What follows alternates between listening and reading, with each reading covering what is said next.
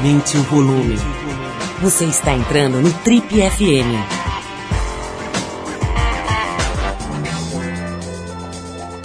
Oi, eu sou o Paulo Lima e a gente começa agora mais uma edição do Trip FM, que é o programa de rádio da revista Trip. Já são mais de 32 anos no rádio brasileiro. Nossa convidada de hoje é uma bela e talentosa apresentadora de televisão. Gaúcha de Porto Alegre, formada em moda pelo Senac e em desenho industrial pela Uniriter, ela começou sua trajetória televisiva em 2008 na MTV, onde apresentou o Podsex, o Acesso MTV, o Viva MTV e o inesquecível MTV Sem Vergonha, com o nosso querido Didi, programa no qual ela falava abertamente, sem nenhum constrangimento, sobre os temas mais quentes da televisão nacional de então. É, não tinha ainda o mensalão, essas coisas todas, né? Esses escândalos todos são mais quentes, mas enfim, ela fazia um programa com muita desenvoltura, ligado a temas que não são tratados até hoje, vários deles não são tratados até hoje na TV. Em 2013, ela migrou para o canal Multishow, onde faz a cobertura de shows e também apresenta o programa Anota Aí, que é um programa de viagem que está chegando logo mais com sua quarta temporada. Desde 2013 ela já está fazendo esse programa. A conversa aqui no Trip é com a querida Tielen Miller, que é mais conhecida como Titi Miller, através da sua bela história na TV acabou se tornando uma importante voz em defesa do feminismo e da causa LGBT. Titi, maior prazer te receber aqui. Você esteve aqui em 2012 né, já faz cinco anos. Você não tinha então ainda começado, ou já tinha começado? Não tinha começado ainda o programa Anota Aí, né? Que, pô, como a gente vê aqui, quarta temporada, isso é sinônimo de sucesso, né? E, enfim, a gente estava falando, acho que naquela altura, mais sobre o, o MTV Sem Vergonha, sobre aquele, aquele momento em que você acabou virando uma espécie de símbolo, assim, de uma de uma, uma, uma ruptura, né? Com aquela coisa meio travada da mulher falando sobre sexo, né? Agora você foi para esse universo da viagem. É, eu, quero, eu, quero falar de tudo isso, mas quero começar com o seguinte. Você tem essa cara de moça fina, né? Que moça ah, rica, ah, é? inclusive, muito rica, que passa o dia assim organizando as bolsas no closet. Nossa, Mas você estava me dizendo, então você estava me dizendo aqui antes de começar que você como diria o meu filho de seis anos, é meio maloqueira, né? Totalmente maloqueira. Como é que é a tua história aí? De onde, de onde você surgiu, Titi? Bom, como né, o nome já diz Tielen, tem uma... veio de algum lugar. E esse lugar, olha só que emblemático, né? Eu vim lá do IAPI. Um, pra quem não conhece, o IAPI lá em Porto Alegre é tipo um coabão, sabe? Então, eu cresci, eu nasci, na verdade, nesse apartamento que devia ter uns 40 metros quadrados e fiquei lá até os seis anos dividindo quarto com a minha irmã mais velha e com a minha irmã mais nova. Eu lembro da Tuti já com cinco anos dormindo em berço porque não cabia cama mesmo no quarto. E com pai, mãe e um uh, e cachorro, eventualmente. Lembro que teve a Fifi uma época. Um banheiro só, aquela coisa bem bem perifa mesmo, mano. E aí a gente foi para pro Nonoai, lá pra Zona Sul de Porto Alegre, que não... É, era, a gente foi para uma casa, né, maior, mas era na boca da Vila Cruzeiro, assim, então era... Eu sempre fui das quebradas. Agora, isso certamente, essa, essa origem, né, deve ter te ajudado muito a ter essa desenvoltura, essa capacidade de lidar com qualquer situação, né? Imagino que se você tivesse nascido, sei lá, no Jardim Europa, você não teria tanta facilidade de lidar com essas situações e tal. E na, na época que você fazia os programas de sexo, isso era muito claro, né? Ao mesmo tempo em que você tinha uma certa elegância para tratar das coisas tal, você também não tinha muita frescura e papa na língua nenhuma, né? Você acha que tem a ver com o fato de ter vindo de uma quebrada e tal, como você falou, te dá uma cancha, te dá uma facilidade maior de lidar com qualquer parada?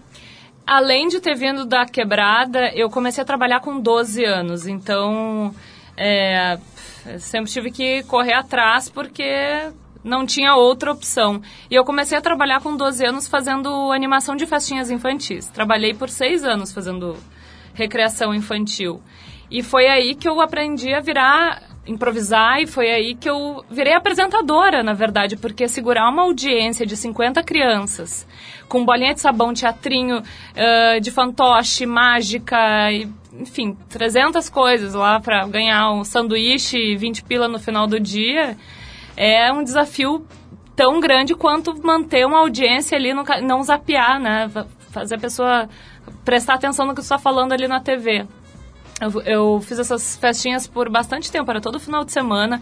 Comecei a trabalhar muito cedo também com moda, desenhando. Sempre, sempre me desdobrei em 50 para sair de casa muito cedo, sair de casa com 17 anos também. Então, acho que o improviso na frente do, né, das câmeras, o improviso na vida é uma coisa que é muito natural, porque teve que ser assim desde sempre. Quando que você mudou, que você veio para São Paulo aqui? Você está morando aqui já faz um bom tempo, né? É, vai fazer 10 anos. É, vai fazer 10 anos que eu tô na TV, 10 anos de São Paulo. Eu comecei a...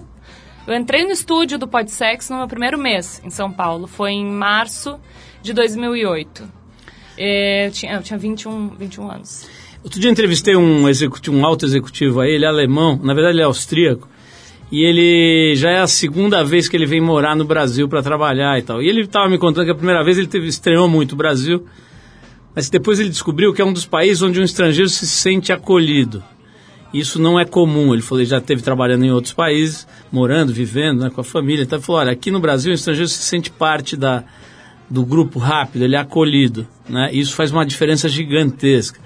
Eu tenho um pouco de impressão, e algumas pessoas que já vieram aqui, que não são daqui, que vieram aqui ao programa, falaram coisas semelhantes, que São Paulo acolhe, né? Que se você rapidamente entra no, no, no flow aqui, no, no, no, fluxo aqui da cidade, você se sente acolhida, que você se, sente, se sentiu principalmente quando você chegou? Sim, principalmente pelo fato de muita gente que mora aqui em São Paulo e chega na idade que eu cheguei, não tem família aqui, né? O pessoal, pessoal vem do Rio Grande do Sul, de Belo Horizonte, enfim, de todos os lugares do Brasil para trabalhar, para vencer. Eu nunca vou esquecer de uma cena que eu vi no metrô na primeira semana, que eu já tava, cheguei super insegura, cheguei com, juro, tinha mais ou menos, tinha menos de 500 reais na minha conta e eu entrei em desespero no Pão de Açúcar, que, sei lá, comprei um pão, frios, leite, um refrigerante, deu 100 reais. Eu comecei a chorar.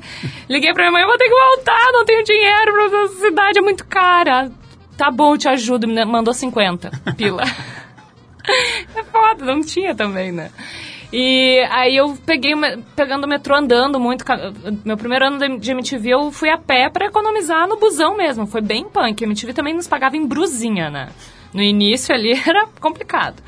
E eu vi duas babás, ou duas, não sei exatamente o que elas faziam, qual era a função delas, mas estavam com uniforme branco no metrô. E uma, falando, ah, uma um pouco cabisbaixa, assim, falando estava eh, triste, não sei, não entendi o contexto, mas a, a, a outra falando, olha, fulana, eu, uh, ela veio do Nordeste, não sei de onde eu vim, há 20, tô há 20 anos nessa cidade, eu passei pelo pão que o diabo amassou, mas eu venci. Eu venci. E nessa cidade você vai vencer também, assim, um discurso mega de empoderamento, e vamos lá. E, a, e outra respirando, tá bom, não sei o que ela tinha passado no dia dela e tal. Eu, tá, ok, entendi por que as pessoas vêm. E isso no início foi muito bom, porque eu realmente queria vencer, né? E eu senti em Porto Alegre que eu estava batendo com a cabeça no teto, estava um pouco claustrofóbica já, é uma cidade, né? Que, principalmente uh, se tu trabalha com qualquer coisa na área criativa, é muito limitada. Eu era designer na época e... Só que me incomodou depois de um tempo eu perce... quando eu comecei a perceber que as pessoas, antes de perguntarem o teu nome, perguntam o que tu faz. E todas as conversas nos ônibus, no restaurante, no qualquer lugar, puta, para estar sempre falando de trabalho. Isso às vezes é um pé no saco. Agora que eu sou uma turista, em qualquer lugar que eu em qualquer lugar que eu esteja sou turista porque eu estou sempre de passagem, eu consigo usufruir São Paulo muito melhor. Eu, consigo, eu comecei a, a perceber o quanto a cidade é muito rica e eu tô vendo muito mais beleza do que eu via quando eu mudei para cá. Eu via só esse negócio do trampo, do trampo, e, mas realmente o lance de acolher é muito real e principalmente a gauchada. Quando eu mudei para cá veio assim um êxodo de gaúchos comigo e era quase uma maçonaria, todo mundo se indicando para trabalho, fazendo festa, churrasco todo final de semana. É, isso foi bem importante, é uma rede de apoio ali que foi bem importante no, no início. O Titi, eu vou fazer uma, uma primeira pausa aqui para a gente ouvir música. Na volta eu vou querer falar de sexo e também de drogas. Principalmente que drogas seus pais tomavam para dar nome nas filhas, né? Porque tem a, a tia Ellen, que é a Titi que está com a gente, a Tainá e a Tayumi, é isso? Tayuri. Tayuri.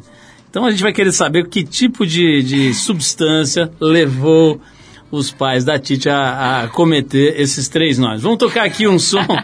A gente vai agora para New Orleans com Dr. John e Mama Rooks, é isso? Faixa do disco de estreia do Dr. John chamada Grease Grease lançado em 1968, quando a Titi não estava nem planejada, não tinha nem croqui dela ainda. Vamos de música e a gente já volta com a apresentadora Titi Miller hoje, perfumando os nossos estúdios aqui no Trip FM. Vamos lá.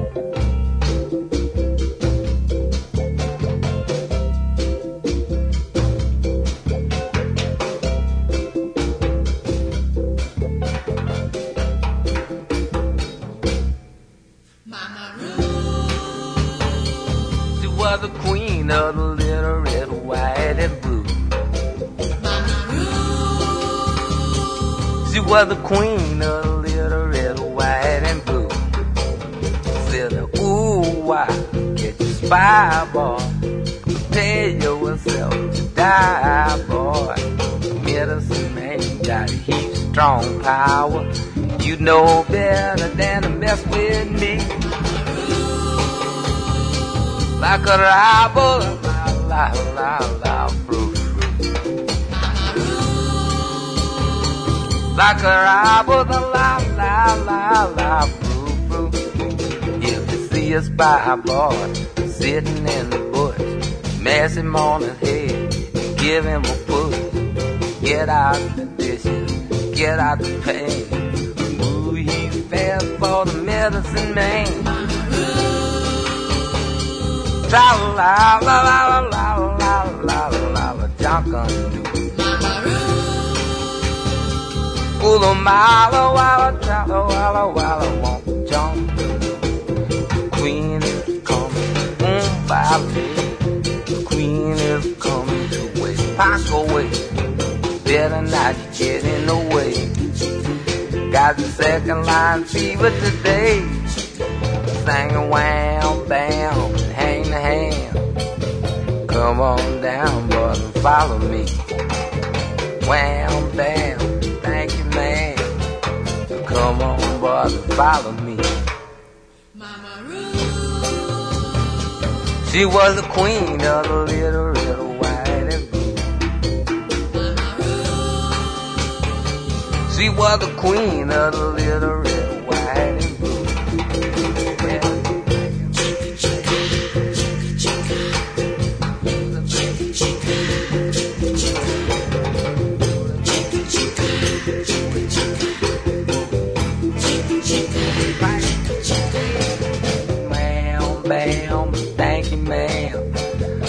Come on, boy, now follow me. Wham, bam, hang the hand. Come on, boy, now follow me. And wham, bam, scram, sam. Come on, boy, now follow me. Você está no Trip FM. Oh, baby.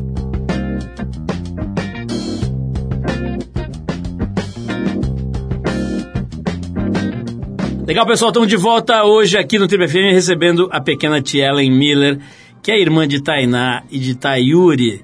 Titi, é, vamos falar, vamos entrar direto nesse assunto, nesse polêmico Polêmica. e delicado assunto, que é o seguinte. Quais são, quais são, primeiro, qual é o nome do seu pai e da sua mãe? Olha que filhos da puta, Vera e Eduardo. Os nomes lindos. Olha só, a gente tava discutindo aqui no intervalo, vocês teriam tomado chá de fita, né? Porque tinha uma época que o nego punha, acho que era fita cassete, sei lá que, que tipo fita que punha pra... Pirar o cabeçote. É, é, que, que, que, que deu neles, assim, se tiveram uma, um sonho com índios da Amazônia, o que que foi, cara? O meu pai eh, tira totalmente o corpo fora. Ele fala que isso não tem nada a ver com ele. Eh, ele é assim, ó, na, na, delação, nas, as, os grampos todos, assim, ele não, foi- não detectaram voz dele em nenhum momento. Ele fala Perfeito. que foi tudo da cabeça da minha mãe e das minhas tias, e eu não duvido mesmo. Eu acho que, além de dos anos 80 que bateram forte ali, talvez uma junção de sais de banho, né? Aquele, aquela droga que faz as pessoas uh, cometerem cani- canibalismo, e um pouco de cafonice mesmo. Ô, Titi, você fez do- dois programas de sexo, né? Teve, uma- teve um momento em que você apareceu bastante, assim, como uma espécie de porta-voz de uma forma mais contemporânea de tratar do assunto, né? Isso teve algum, algum aspecto negativo dessa fase para você na tua carreira? Você acabou ficando muito associada a isso ou não? Fiquei, fiquei. Toda mulher que fala sobre sexo na TV ganha um carimbo. E pra tirar esse carimbo, não que eu acho que seja um carimbo ruim, viu? Mas ele é um pouco. Ele te limita, né? Eu falei sobre sexo, mas eu falei também sobre comportamento, sobre música, música pop, falei sobre vida saudável, fiz um programa de viagens da MTV mesmo, antes do Anota eu fiz um mochilão. E quando te restringem a um assunto só, independente do assunto, é, é ruim. Eu não fui a primeira a falar sobre sexo na TV, né? Me- muito menos na MTV. Teve a Babi Xavier, a Penélope Nova, a própria Didi Wagner teve um programa sobre sexo na MTV. Pô, teve a Marta Suplicy, você não tinha nem nascido A na Marta TV Suplicy, Mulher, né? TV 1980, né? Sue Johansson no GNT, fantástica. É, eu acho que não prejudicou, porque. ah, lógico, as pessoas, né? Depende de com quem tu está falando. Se as pessoas te restringem a isso, sim, incomoda. Mas eu, agora eu tô fazendo um programa com criança, né? Programa infantil. Então não prejudicou, não. Eu posso falar sobre física quântica, receita de bolo, cria, sexo e no mesmo dia apresentar um programa com crianças de 7 anos. Seria legal um programa de sexo e receitas de bolo, né? Eu pensei nisso, eu já sonhei com esse programa chamado Pimenta. É mesmo? Aham. Ô, ô, Titi, falando agora da tua, da tua, desse momento agora presente né, da tua carreira, você está com 30 anos, você é bem nova ainda, é, e você está ao mesmo tempo né, atuando na TV, na TV por assinatura, né, no Multishow, e também bastante nos canais da internet, nas redes sociais. Né? Você, tem, você tem muitos seguidores e tudo mais. Eu estava dando uma checada aí antes de, vir para a entrevista. Quantos, quantos seguidores você tem hoje aí, mais ou menos? Você, você sabe de cabeça? Não, ah, acho que um pouco, menos de 500 mil no Instagram e no Twitter. E Facebook. Ah, juntando tudo dá tipo um milhão. Que importância isso tem hoje para você? Como é que você está vendo isso no composto da tua carreira aí? Ah, eu sempre, né, desde que as redes sociais surgiram, eu sempre tive uma, uma relação meio esquisita, porque se eu não trabalhasse na TV, eu não seria uma twitteira, ou não seria uma posteira, de insta, uma instagreira, instagrammer. Porque eu acho que as coisas que acontecem na minha vida não são muito relevantes. Não eu sempre, por isso estou parindo um livro agora. Toda vez que eu abro esse arquivo, eu falo, gente, não vou publicar esse livro. Que relevância isso tem para o mundo? Eu olho pro livro da Malala, olho pro livro da Rupi Kaur agora, que acabou de ser lançado pela Planeta. Não vou lançar esse livro. Mas, né, como eu comecei a trabalhar na MTV, tinha todo o lance da interatividade com o público, o nome do programa era Acesso, justamente pela interatividade, pela acessibilidade que a audiência tinha com o programa e interatividade, enquetes que eram respondidas na hora. E o Twitter do Acesso foi o primeiro Twitter a chegar a um milhão de ah, seguidores na, no, né, de todos os programas de TV do Brasil na época. E eu, ok, entendi que isso faz parte da minha profissão e eu vou ter que, né, eu tenho que ter uma, uma frequência nisso. Isso até o lance do Lola, que eu sempre falei, na verdade, sempre falei bastante sobre empoderamento, sempre repost... uso principalmente meu Facebook para militâncias LGBTísticas e femininjas. Mas depois do Lola, é, o, muita gente que não fazia ideia de quem eu nunca tinha me visto na vida entrou em contato, né? Começou a me seguir nas redes sociais e debater, levantar vários temas e ah, isso tem sido muito positivo. Até o momento que às vezes a minha arroba é associada a um outro arroba que não tem nada a ver com a minha, um outro arroba fulano lá com 15 milhões de seguidores começa a me atacar e vem todo esse churume de seguidores me atacando, aí dá uma preguiça, pensa, meu Deus, gente, que território de ódio é esse, pelo amor de Deus. Mas às vezes mas passa, demora um tempinho, incomoda, mas passa. Ô, Titiano, nós vamos falar um pouco mais sobre esse universo digital aqui, de questões que, que me interessam. Aí você está bem dentro, eu quero tirar dúvidas com você, te perguntar, mas vou fazer mais uma pausa aqui. Agora a gente vai para Cabo Verde, a cantora Mayra Andrade. Maíra, né? Maíra Andrade. Ou Mayra, sei lá, mas enfim, é uma, uma cantora lá do Cabo Verde, né? Que é uma ilha maravilhosa onde tem altas ondas. Aliás, pouca gente sabe que tem altas ondas por lá. A faixa é We Used to Call It Love, música do disco Lovely Difficult, que foi lançado em 2013. Então a gente vai com essa música de Cabo Verde e já volta com o Trip FM hoje conversando com esta belíssima jovem, a pequena Titi Miller.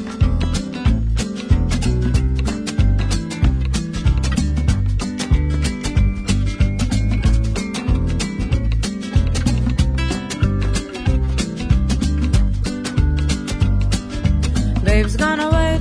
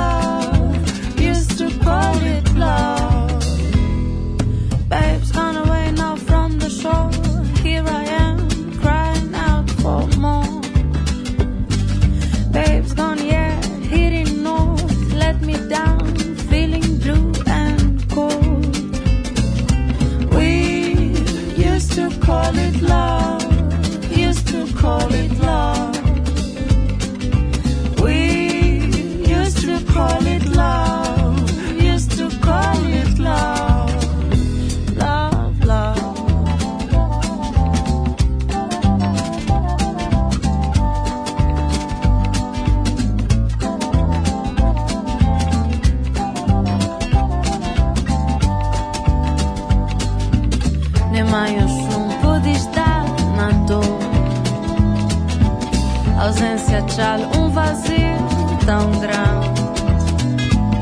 Sem rumo, ele andar eu tenho creteu. Para espiar,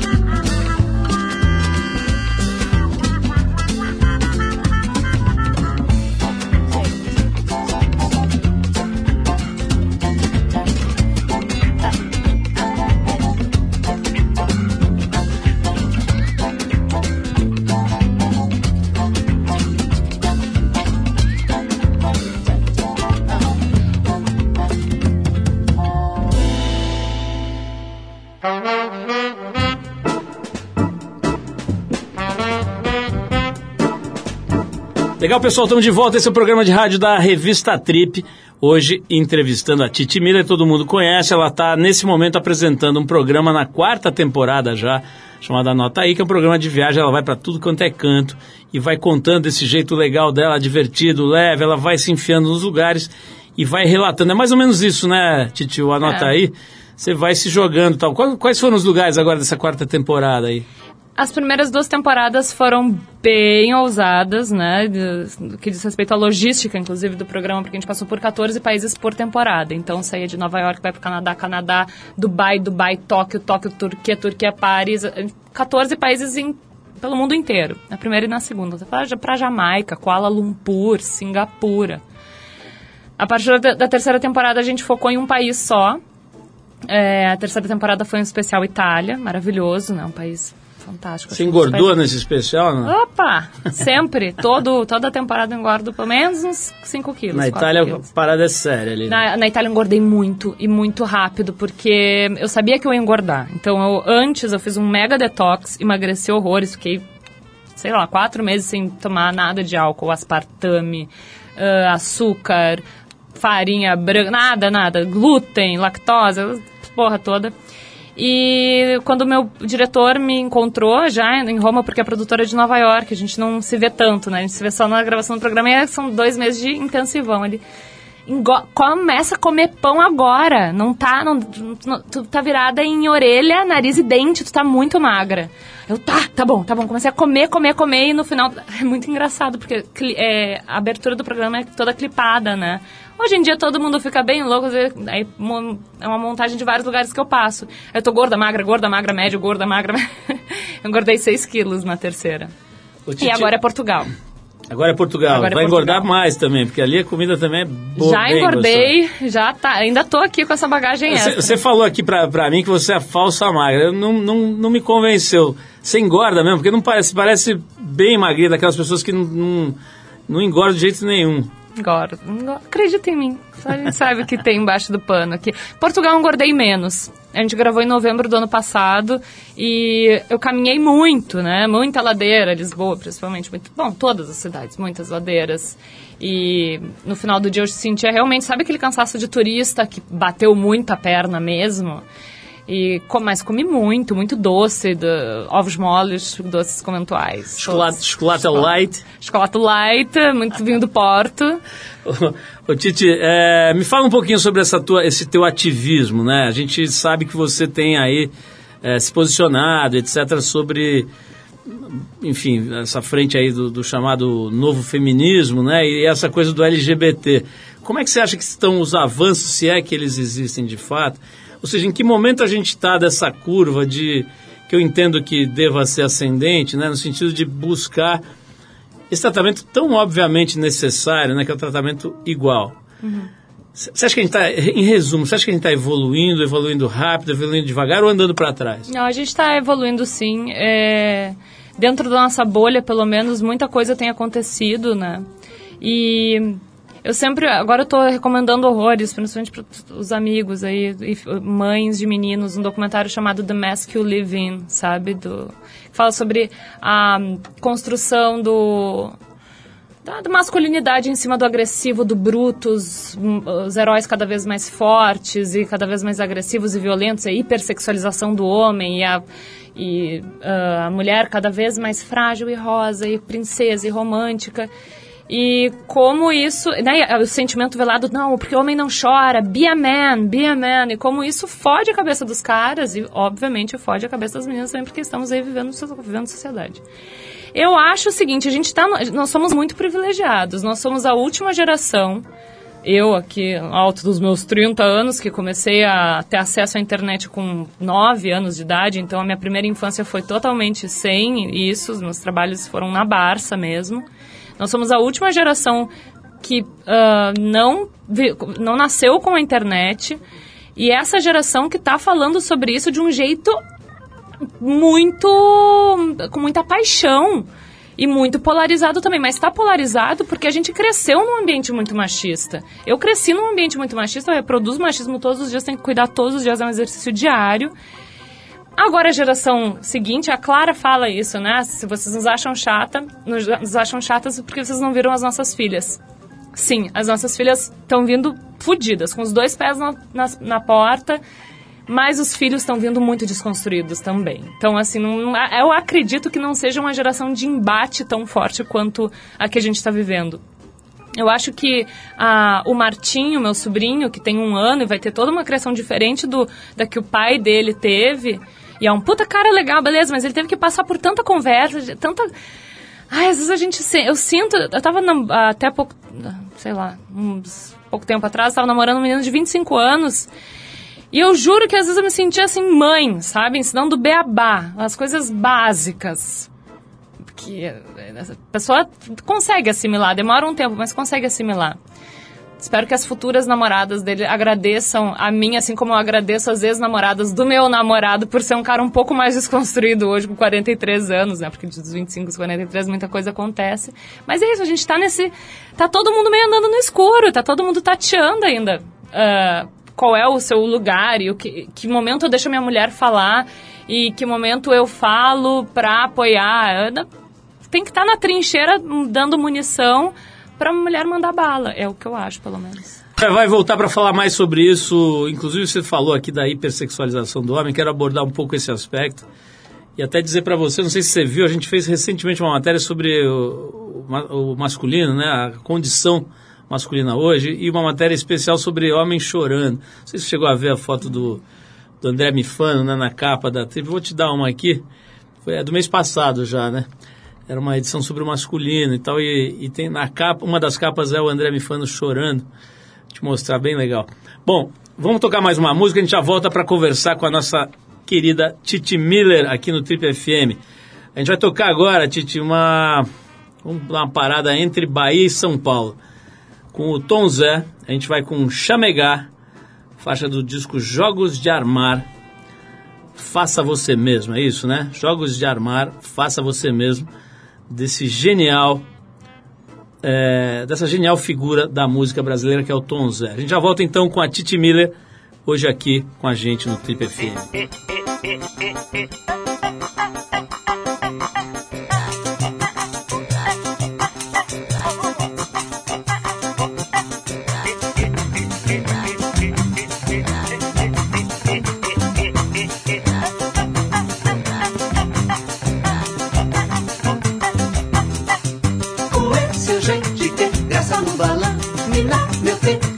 Cria, passa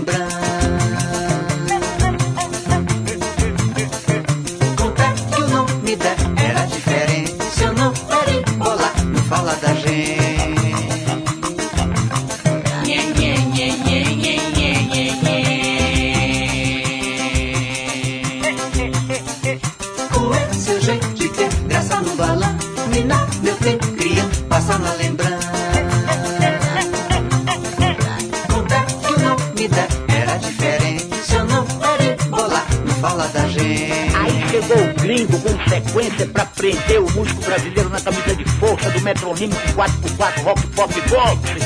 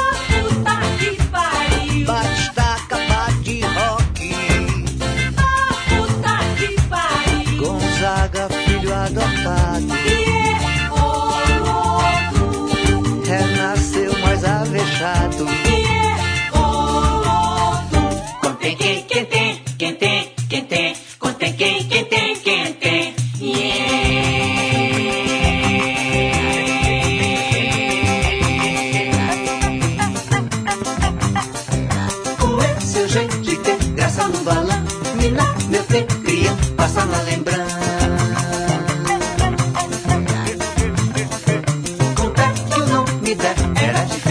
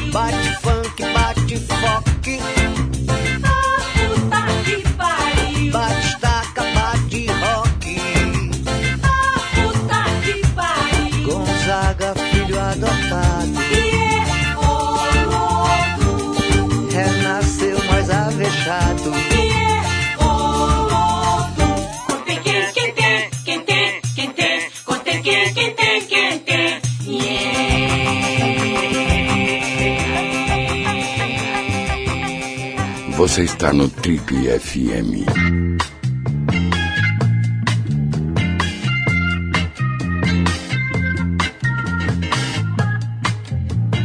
Legal, pessoal, estamos de volta ao Trip FM, hoje recebendo a apresentadora de televisão, a Titi Miller.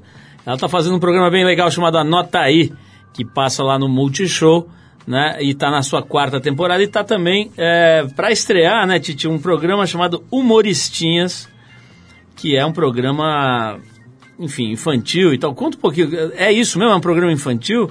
É um programa infantil, mas todo mundo pode assistir. É, a, a busca do programa é pelo mais pelo maior menor comediante do Brasil. É, são crianças de 7 a 11 anos que se inscreveram e eu não sei se foi realmente a seleção muito boa, também foi seleção muito boa, ou se essa geração está muito incrível, mas o programa é, é fantástico, é muito bom, assim, eu, teve momentos de emoção, assim, chorei, ri, me emocionei com as crianças porque é, é muito bom, né, tu ver essa geração fazendo humor que retrata muito bem o momento, momento que a gente está vivendo. Por exemplo, nos anos 80 até nos anos 90 era muito normal, a gente fazia muita piada racista, ria de pi uh, piada homofóbica, e tem coisas que não pode mais. Maria Ribeiro escreveu muito bem essa semana. Não pode mais andar sem cinto no banco da frente, não pode mais, é, enfim, várias coisas não pode mais fazer piada que ofenda os outros. E, essas, e não precisa nem explicar para as crianças, elas já vieram prontinhas e vieram maravilhosas, fantásticas, com a. Tá falando aqui, né? Uma noção de mundo muito incrível e de empatia, por ser um, um programa que é uma competição, né? Apesar de a gente lidar como se fosse uma brincadeira, que é uma brincadeira, não tem o eliminado. Como qualquer brincadeira, tem gente que não passa para a etapa seguinte. E tem o grande vencedor. E e foi muito bom, assim, eu tive um, um sopro de esperança no coração que eu tava precisando, sabe? Agora, é, o que, que, é mais difícil, Titi, do ponto de vista técnico mesmo, de improviso? Porque, enfim, obviamente esse programa é gravado e tal, você. Mas você tem que improvisar, tem que lidar com o espontâneo, né? E na criança isso é muito forte, né? Não tem filtro, eles moleques falam. Maravilhoso. Né, o que quiser, o que não quiser. Não tem essa, né? É o que, que, é, o que, que é mais difícil tecnicamente? É falar sobre sexo, por exemplo, num programa em que você é desafiada a falar com muita espontaneidade sobre temas difíceis, às vezes tabus e tudo, né? Sem, sem grosseria e tal. Que eu me lembro que tinha uma, acho que pelo menos na minha avaliação tinha uma coisa muito interessante. Você falava de coisas importantes e às vezes pesadas entre aspas, né? Sem perder elegância ali na manha, sem grosseria, né? É, com as crianças, talvez seja mais. O que, que é mais difícil? Lidar com sexo em estado bruto na televisão ou com a molecada enlouquecida ali falando o que quer e o que não quer? Eu acho que os dois são. Não tem nenhuma dificuldade em nenhum dos dois. É, o legal do Humoristinhas foi perceber que as crianças elas não estão ali encaixotadas num textinho politicamente correto. Elas, elas já são assim. É isso, entendeu? É a realidade. O menino que faz uma, uma performance, ou, a menina que faz a performance usa, com vestido de menino, né, usando o gênero oposto, se pergunta isso pra eles e falam, hã? Isso é uma questão ainda, sério? E é, sem, é fora do texto, encaixotadinho, e do, não é o pai que falou, ó, e fala que tem que tratar a mulher bem, tá? Essa piada não pode fazer. Isso já tá, já foi absorvido. Que bom, né? Pelo menos por essa galera e acho que eu, né, a gente tem que sair da bolha também, mas a gente também dentro da bolha somos influenciadores de outras bolhas. Então vamos sair estourando bolha por aí, que é a nossa obrigação. Agora falar sobre sexo na TV é falar sobre sexo ponto. Eu acho que é tão foi tão natural porque nunca não foi natural. Para mim não existe o sexo, o beijo gay. É um negócio que me incomoda falar do beijo. É o beijo, é o sexo gay. Não, é o sexo. A literatura feminina não é literatura. O sexo uh, sadomasoquista não é sexo também. É tudo sexo. Então, falar de sexo na TV ou falar de sexo no bar é apenas falar sobre sexo. Você falou aqui, Titi, de uma coisa que eu acho bem legal a gente explorar um pouquinho mais, que é essa história da hipersexualização do homem. O que, que é isso? Explica isso pra gente é o cara que com 13 anos precisa perder a virgindade, senão ele sofre bullying. O cara que tem que ser o comedor, o cara que tem que ser musculoso e forte e ser bom nos esportes e tem que bater no outro e tem que uh, provar a, a identidade dele, né? Tem a identidade dele passa por cima de vários avais, aí tem, tem que passar pela pelo álcool e tem que ser o cara que bebe pra caralho, o cara que. É, o cara que fa, aplica o bullying. E o cara Quer dizer, que, o homem é treinado pra ser um idiota. Pra é ser um imbecil. Pra ser um imbecil. Basicamente isso, né? E muitas Ele tem vezes. conseguido. tem conseguido. Muitos deles têm conseguido com êxito. Sim. Agora, é, esse, esse negócio da performance, né? Misturando os assuntos, né? Da sexualidade com essa coisa da, do papel do homem, né?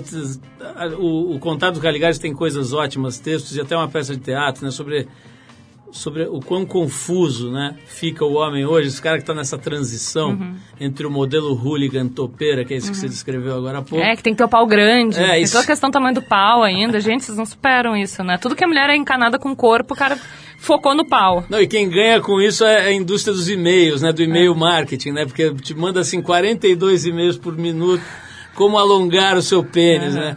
Se, você, se cada e-mail desse, seu pênis aumentasse um centímetro, você já estava dando Que de bengala. a volta ao mundo. Mas enfim, é, é, eu queria saber sobre a performance, né? Esse aspecto, assim, porque tem um, um verdadeiro terror da brochada, né? A brochada é um fantasma do tamanho do Empire State na cabeça da molecada. né? Tanto é que, até onde eu, eu sei, o, as drogas para disfunção erétil, né? Mais conhecido é o Viagra, Cialis, essas coisas, elas são vendidas assim em escala gigantesca para molecada, né? Para que você consiga fazer frente àquele medo da brochada, né? O que, que, que acontece, cara? A cabeça da molecada está completamente distorcida ainda? Olha, Porque esse dado de venda é concreto, assim, Aham, né? Pois é. é. é uma pressão muito grande, né? a performance. A performance não. O coito depender da tua paldurecência, porque a mulher brocha direto e nada, nada não é percebido, né? Pode até, sei lá, lubrificar menos ou não lubrificar nada, mas e vai. E às vezes engata no meio da, trans, na- da trepada lá, do, do sexo. Começa a curtir na metade ali, ô, beleza, e começa, né, começa a deslanchar o negócio. Se o pau do homem não sobe, realmente é complicado, né, os caras ficam muito nervosos. É que é impossível não falar. Eu fi- fiquei um tempo solteira no ano passado, fiquei o quê, uns quatro meses solteira. Saí de um namoro de quatro anos... E era assim, era uma atrás da outra. E teve um menino, porque eu comecei a pegar ex-audiência, né? Porque tem isso agora que eu, tô, eu virei a Xuxa. Então, ah, ai, cresci te assistindo, cresci te assistindo. Teve um que eu levei pra casa que tava fazendo a discretíssima. Ah, su, su- sim, já te assisti. Hum, X. É. Menino foi colocar a camisinha tremendo, tremendo, tremendo. Aí eu, o que, que foi? Tá tudo bem. Ai, eu não acredito que eu tô com a tite do acesso.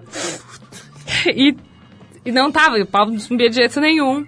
E ele realmente ficou nervoso. Tá, mas nem todas mulher- nem todos os homens brocham por estar com a tite do acesso. Ele brochou porque ele tava nervoso. Beleza, acontece. É, é muito louco, né? Porque é uma pressão muito, é uma pressão muito grande mesmo. E se não rola na primeira, você fica meio, ai, tá, vou dar uma segunda chance, beleza. Aí não rola na segunda. Eu não sei o que tá acontecendo na epidemia, ou sempre foi assim? Não sei, eu queria, eu queria que você desenvolvesse mais esse, esse caso que você está contando aí. Isso foi uma desgraça, deu- mandei essa criatura embora Você não deu casa. uma, você deu uma segunda chance pra ele? Não, não, não dei, não dei. Mandei o problema, uma... problema, o problema não foi a brochada, foi essa frase horrorosa, Gente, né? não, essa frase é horrível. pior do que qualquer brochada. Foi horrível. Não acredito que eu tô com a Tite do... É. Ô, Tite, é, pra gente terminar aqui, infelizmente, é, queria que você falasse sobre essa experiência que eu tô vendo aqui na nossa pesquisa. Nós apuramos que você teve uma experiência na Tailândia, Ai, minha que siririca. não era pro programa, que não era pro programa, mas teve uma história de uma massagem e tal, e você e o seu namorado na época, né? E aí só teve final feliz pra você, é isso? É isso que tá escrito aqui, me conta Foi, essa foi bem assim. Estava, estávamos lá na Tailândia e aí nunca imaginei. Quando dei por mim, estava ali recebendo uma siririca. A gente foi num no spa do hotel, hotel super de casalzinho de lua de mel e tal, Bangkok, fofo. Tinha ainda tratamentos estéticos. Nunca imaginei, né? Aí tá, beleza. Entrei, cada um foi num biombinho. Entrei ainda, pediu, ah, take off. Vestido, falei, ah, tô sem sutiã, tudo bem? Ela, tudo bem, tudo bem, deita aí. Aí ganhei uma massagem, uma drenagem ótima, me instalou toda aquela massagem tailandesa com óleo. Aí vira. Aí eu, tá, virei, take off, calcinha. Eu, é, tá, tirei a calcinha. Aí começou aquela massagem, começava pelo pé, pé na buceta. Aí relava, começava rel- só relava ali, buceta. Hum, tá, ok. Aí, done to finish? Eu finish o quê? Finish. Ela de máscara, uma sepsia, porque o lugar era super, era chiquinhozinho, assim, era tipo legal, meio boutique, um hotelzinho boutique fofo. Com a máscara, uma sepsia oriental. Eu pensei, tá, quando eu vou ter a oportunidade de pagar por sexo na minha vida? talvez nunca mais. Assim, piscou um letreiro oportunidade. Eu, finish, finish. Ela colocou uma camisinha na ponta do dedo, não teve penetração nenhuma, foi só exterior ali. Ficou. Tim, nim, nim, nim, nim, nim, nim, nim, nim. Aí, ai, Tipo meu Deus, mouse, que coisa tipo esqui- mouse, assim. Tipo um mouse, é. Ficou. assim, Que coisa mais esquisita isso, eu com o olho aberto, eu tentava fechar o, o olho e fechava os olhos e nada acontecia. Take your time, take your time.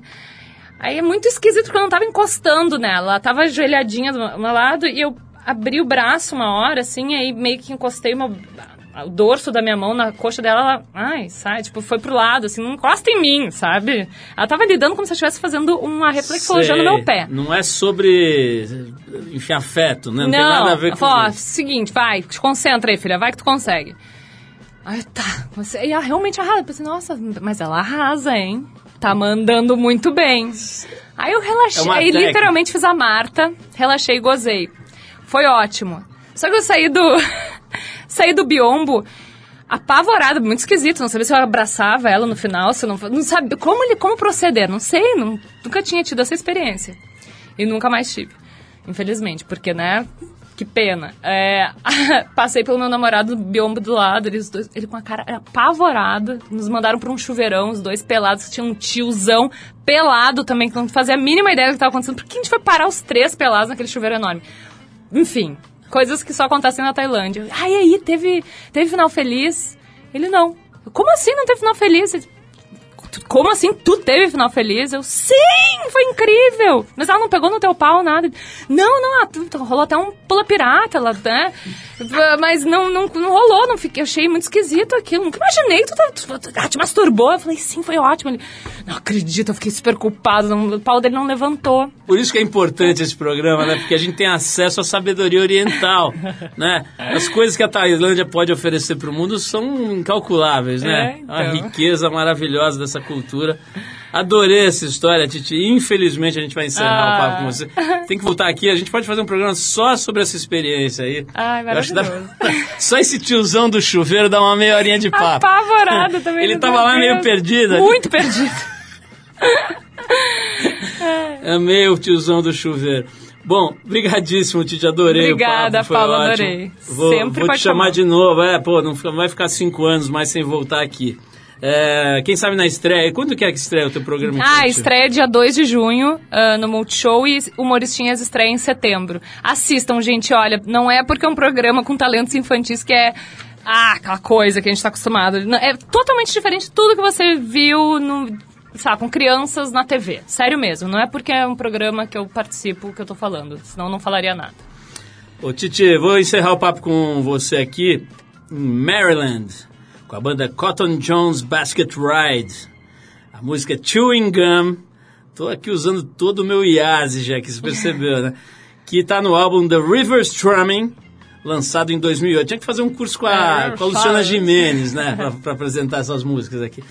Ela que fala assim, ah, fui ontem no McDonald's. É, Titi, maior prazer te receber aqui. Prazerzaço, chama te rever, é, saber que você está indo bem aí na tua carreira, pô, super merecido, muito talento. Obrigada, esse teu Paulo. jeito aí de, de ver o mundo e de lidar com as pessoas é muito fofo, muito legal, muito simpático e chique. É, vamos tocar então esse som aqui, mais uma vez agradecendo a presença dessa jovem lindíssima e talentosa Titi Miller. Vamos lá, Cotton Jones Basket Ride.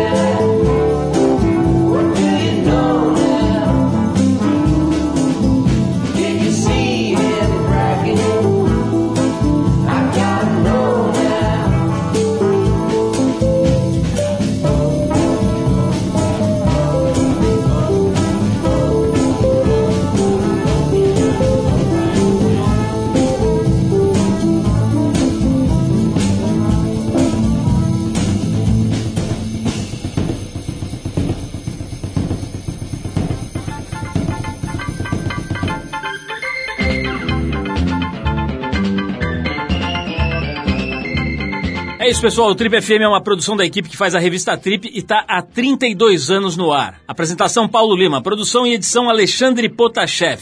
Se você perdeu o programa de hoje ou quer escutar de novo, acesse o trip.com.br. Lá você vai encontrar um arquivo com centenas de entrevistas feitas por aqui nos últimos 15 anos. Você pode baixar essas entrevistas escutar na hora que quiser e onde você quiser. Quer falar com a gente? Escreve para radio@trip.com.br. E para ficar mais perto do nosso trabalho, procura a gente no Facebook, Revista Trip. E na semana que vem a gente volta nesse mesmo horário com mais um Trip FM. Abração, até a próxima.